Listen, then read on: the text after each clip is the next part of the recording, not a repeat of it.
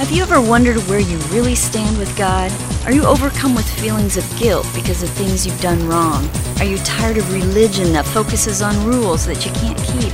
Have we got good news for you? It's time to listen in on some casual conversation with Mike Kapler and Joel Brueseke and discover what true freedom is all about. This is Growing in Grace.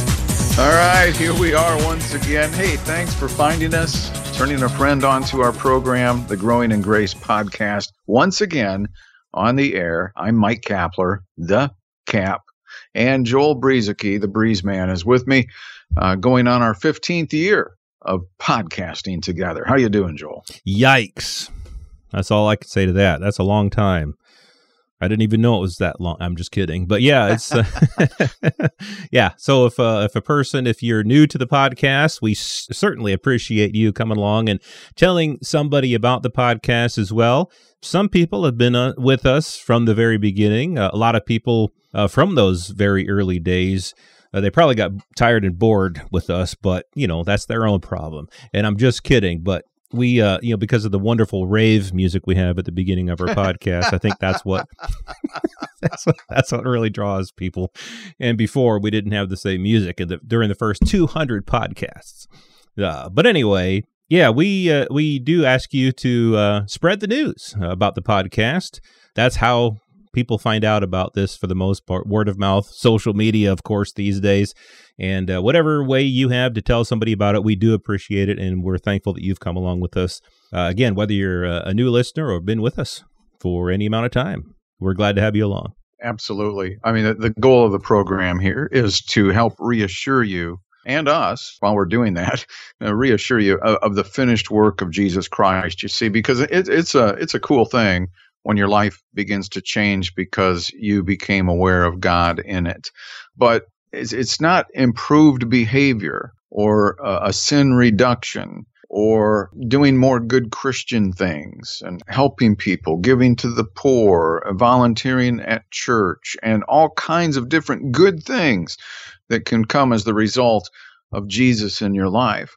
But none of those things is what has uh, allowed us to be in fellowship with God Himself. To be alive in Him has nothing to do with our behavior, our effort, our works. But those things should be more of a byproduct of the work that Jesus has done and is doing in us, which we're going to talk a little bit about today. But so so, t- so many times we want to make it about us what we do and our efforts and our improvements and and that's all fine and dandy because that could just be evidence of God in you you know that hope of glory that abides in us. But it isn't those things that makes us acceptable to God. It's just so easy for religion to trip us up. So we're here to bring some reassurance blessed assurance as it's called. And um, hopefully bring you some peace in the process. Uh, mm-hmm. Joel, um, with that in mind, and, and, I realize when, when you mention the, the Holy Spirit, a lot of different things can go through the minds of, of people listening. It doesn't matter whether you belong to a traditional ecumenical church or some sort of a denominational evangelical church, charismatic, Pentecostal, independent, whatever it is out there in the world of church. When you hear the name or when you hear us talking about the Holy Spirit, a lot of different things will go through different people's minds. Sometimes we find him hard to relate to compared to Jesus because with Jesus, we sort of feel like we've got a, a bodily figure in mind, whereas the Spirit is just kind of a mysterious individual of some kind. And it shouldn't be that way. Uh, I understand why it is sometimes, but it shouldn't be that way because he's like Jesus. I mean, he's part of the Godhead. They are like, they are one. I mean, so much alike. And the Holy Spirit, you know, he doesn't bear witness of himself, he bears witness of Jesus. So that's one important thing because sometimes I see the Holy Spirit almost getting elevated above the person of Jesus Christ. And I'm not saying that the Holy Spirit should be below the person of Jesus. I'm just saying that he comes to bear witness of Jesus Christ and, and the work that he did. And he lives in us. Jesus was telling his disciples as he was looking forward to the new covenant shortly before his death, he, he talked about how he would be leaving but the Spirit of truth would be abiding in them and would lead them. He would be their guide going forward. And so let, us talk a little bit about the Holy Spirit and some of the uh, misconceptions that could be out there with people. Right. Yeah. I think one of the big misconceptions has to do with him kind of coming and going. Like in the old covenant, if you if you look at the Old Testament scriptures, I mean all over the place, you're going to find examples of the people were doing such and such a thing and then the spirit came upon them and some big thing happened and then the then the spirit withdrew and that is one thing that we can point out about the difference between the old covenant before Jesus had died on the cross and rose again from the dead, and we died with him and rose again with him. Because back in those days, the Spirit would come and go. But now, in this new covenant, in which again, we not only died with Christ, but we rose again with him, and the Holy Spirit came to indwell us. The Holy Spirit came to live in us. He doesn't go away. And then when we need some special power, then all of a sudden he comes back, grants us this great power, and then he leaves again. The Holy Spirit is with us all the time. In fact, we've been sealed with the Holy Spirit of promise, Paul says. And so we can count on the fact that the Holy Spirit is with us all the time. He's an ever present help an ever present help in time of need. It doesn't say that he is he's gone and then when we need him he'll come to us. He's always with us. He's ever present. And so we can uh, count on that and bank on that and not worry about whether he's going to show up or not. again, like you were saying, people have different backgrounds, different church backgrounds, different church settings. Some people have special services in which they invite the Holy Spirit to come and they're looking for God to do great and big things.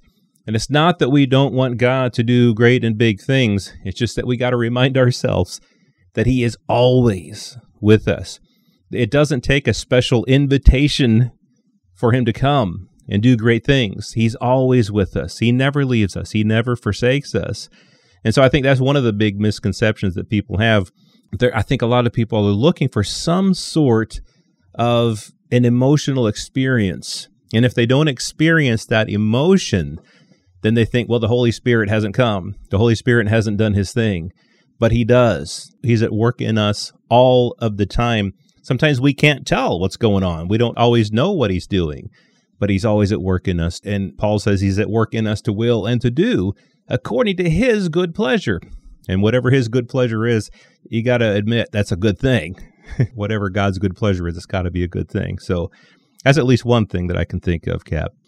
Yeah, it's it's it's one of those, um, and, and, I don't mean to be offensive or anything here. I'm not I'm not trying to be insulting, but it's one of those double talk things that we we see a lot of in, in Christianity. It's what brought me into grace, and and I was part of it. I mean, I, I was part of the club. I, I was not only a uh, the president, but I was a member. I, what's that old hair commercial? oh yeah, the the bald. I, yeah, I, I, I bought the company. Uh, anyway, um, so we've got this scenario though where we say, well, we know God's always we know the Spirit is living in us. He, you know, He's always in us. But but watch out for those buts. They they can be killers. But you know, sometimes he comes in a special way, or he falls upon us, or you know, just a variety of different things. And it happens in our prayer time too, especially in a group setting, where we invite the Holy Spirit into our presence we get it turned inside out. You see, because we were the invitee. We were the ones who were invited into his presence. And so we, we look for these greater outward manifestations. I get it. You know, there's this supernatural. It's, it's a fascinating thing. And I understand sometimes, especially when you're praying in front of other people, it provides a nice buffer, uh, a bit of a cushion, if you will. While you're trying to figure out what else to say, you kind of get into that scenario where you just think, um, okay, uh, God, we in, we invite you here. Uh, we invite your presence. Please, please show up. Please come. He, he's in us. All right. Now, the work upon us, I believe, is already a finished work. Now, according to Philippians chapter 1, verse 6, and some other places, Paul said to the Philippians, I am confident of this very thing, that he who began a good work in you will perfect it until the day of Christ Jesus. So this is the work that's taking place from the inside out, not necessarily so much from the, outside in. Then when the, the Spirit of God is always there, He's always with us. Because here's the problem.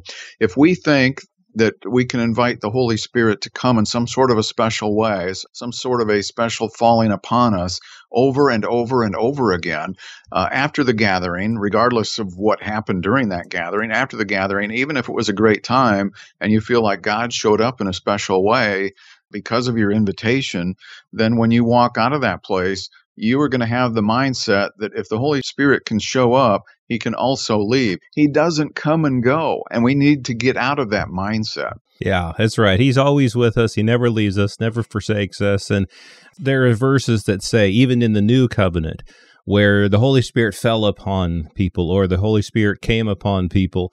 And I've looked those verses up, and in English, we might say fell upon or came upon, but the word can actually mean rise up within. The Holy Spirit, you know, the word can mean that something happens internally and rises up, kind of like water overflowing. And, and guess what? Jesus said that whoever believes in him, in him, rivers of living water will rise up to overflowing. That's the Holy Spirit that he's talking about. And so this Holy Spirit is in us. God's Holy Spirit lives in us. He's never gone. He never goes away. He doesn't take a vacation. He doesn't sleep. He doesn't slumber. Sometimes we don't understand what's going on. And I think that's a that brings a lot of fear into people. It let me just put it this way, it causes fear to rise up in people. But guess what? The Holy Spirit rises up in you because he's already in you. He's never gone anywhere. So one thing that we can do with this knowledge, with understanding that God is always with us, is that we can relax. We can let go. One thing that we can do is we can get up every day and instead of begging God Please come. Please, Holy Spirit, please come. And again, we understand if if you're not seeing things happening in your life, you can fall into the temptation of thinking that he's gone somewhere. But we can instead relax, just talk with God.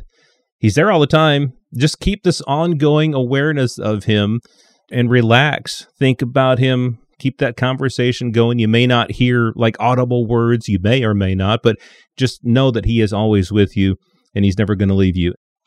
Well, there's really no instruction in New Covenant writings, Joel, for us to invite the Holy Spirit to show up, to ask God to come, because that would just be, you know, duplicating something that's already occurred.